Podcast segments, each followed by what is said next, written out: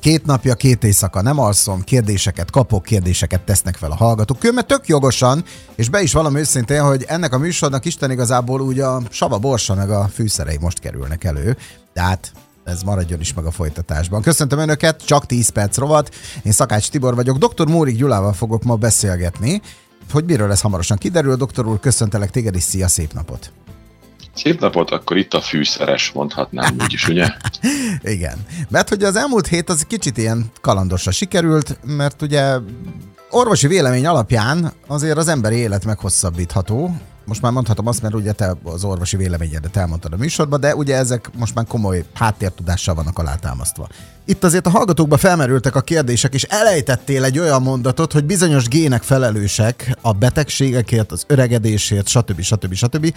És különben ezt így nem nagyon értették sokan. Én arra kérlek, hogy picit ismételjük át az eddig hallottakat, de csak azért, hogy legyen a háttérben egy olyan jellegű alaptudás már, amit csak a hallgatókkal együtt is átismétünk, és utána nézzük már meg alaposan ezeket, hogy mire is gondoltál, vagy gondoltak a kutatók ezzel. Jó, nagyon érdekes lesz, azt, azt előre merem bocsátani. Tehát nem állítottunk kevesebbet, mint azt, hogy a betegségek hátterében az öregedés folyamata áll, tehát lényegében az öregedés folyamatának tünetei a betegségek, és ez tulajdonképpen arra a hibás működésre vezethető vissza, hogy túl olvasásra kerül a DNS, magyarul olyan DNS szakaszok is kibomlanak a sejtekben, amelyeknek nem kellene olvashatónak lennie, és ez a folyamat okozza ezt a problémát, okozza a betegségeket is, és ez a folyamat megállítható, visszafordítható. Többen felsziszentek akkor, amikor te azt mondtad konkrétan, hogy ugye a betegség és az öregedés, ezek így kéz a kézben járnak, de nem fontos együtt járniuk.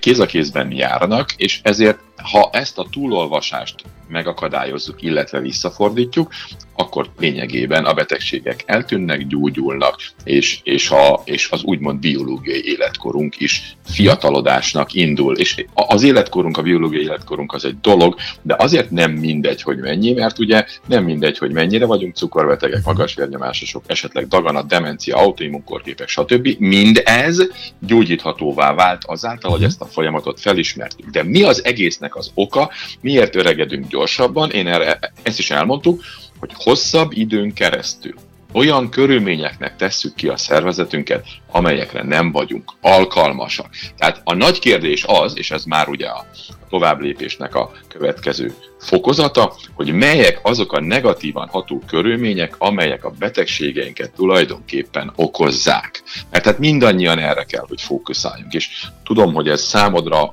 ez egy borzalom lesz hallani, de mi a korlátlan étel lehetősége betegít meg bennünket, tehát korlátlanul elérhető ételmennyiség, az autónk, a szegénység, a mozgás szegénység, úgy értem, uh-huh.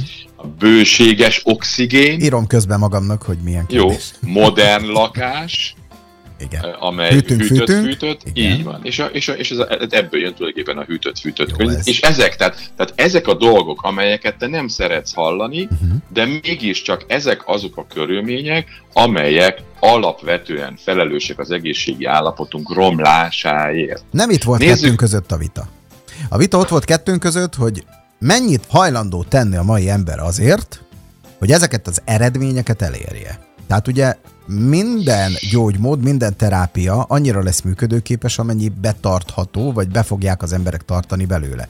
Tehát én nem azt mondtam ezzel, hogy én kekeckedem, meg akadékoskodom, meg fagyos szobába kell. Te sem ezt mondtad. Azt mondtad, hogy a szervezetnek meg kell mutatni azt. Üzenni. Üzenni, üzenni kell, kell neki azt. Igen? Így van. Ezeket nem. kell üzenni. Így van, hogy vannak hogy szélsőségek, és dolgozz te rajta. Így van. Így, ne érezd magad biztonságban. Így van. Tehát amikor mi elkényelmesedünk, akkor azzal sajnálatos módon a legtöbbet ártjuk az egészségünknek. Vegyük a bizonyított tényeket most gorcső alá. Tehát több kutatócsoport dolgozik ezeken a területeken, ez nem az én agymenésem, ez nem is egy ember agymenése, ez a tudományban ma teljesen elfogadott és egyre inkább széles körülvé váló kutatási irány, és, és egyre több ismeretünk van. Ez elsőre valóban engem is megdöbbentett, de logikusabb, sokkal logikusabb, mint, mint gondolnák. Ugye beszéltük azt, hogy a genetikánk durván 20%-ban felelős az egészségünket, és 80% a rajtunk, mert az életvitelünkön múlik, hogy hogyan, milyen egészségben életünk. Ugye ezek az ominózus epigenetikai faktorok, hogy mi jut érvényre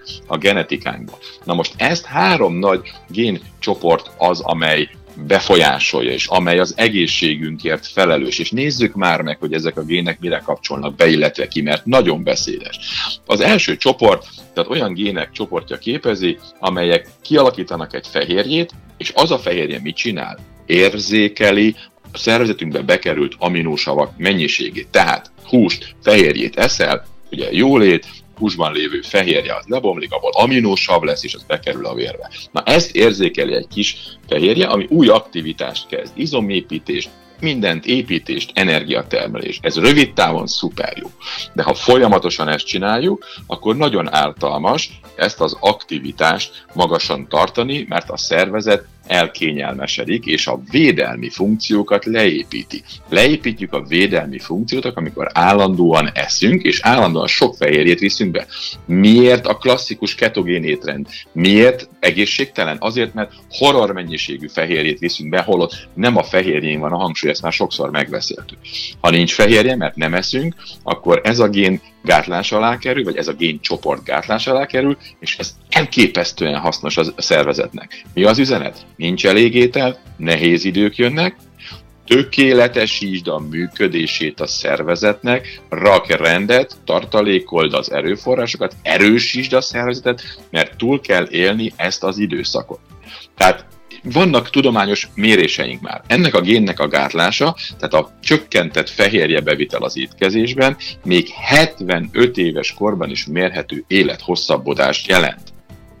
Jó ezt reggelt kívánok. Igen. Jó reggelt kívánok. Tehát még egy 75 éves ember is, ha ezt elkezdi csinálni, tudatosan orvosi segítséggel, pontosan és jól, uh-huh. akkor éveket nyer az életéhez. Arról később is beszélni fogunk, hogy egyébként mesterségesen is lehet már gátolni ezeket a géneket, de ez, ez nagyon messzire visz, majd, majd erről később. Uh-huh. Inkább nézzük a második csoportot. Ebbe a csoportba tartozó gének aktivitását viszont nem csökkenteni, hanem fokozni szeretnénk, az segít az egészségünket. Ez a csapat és figyelj, a magas energia szintre kapcsol ki.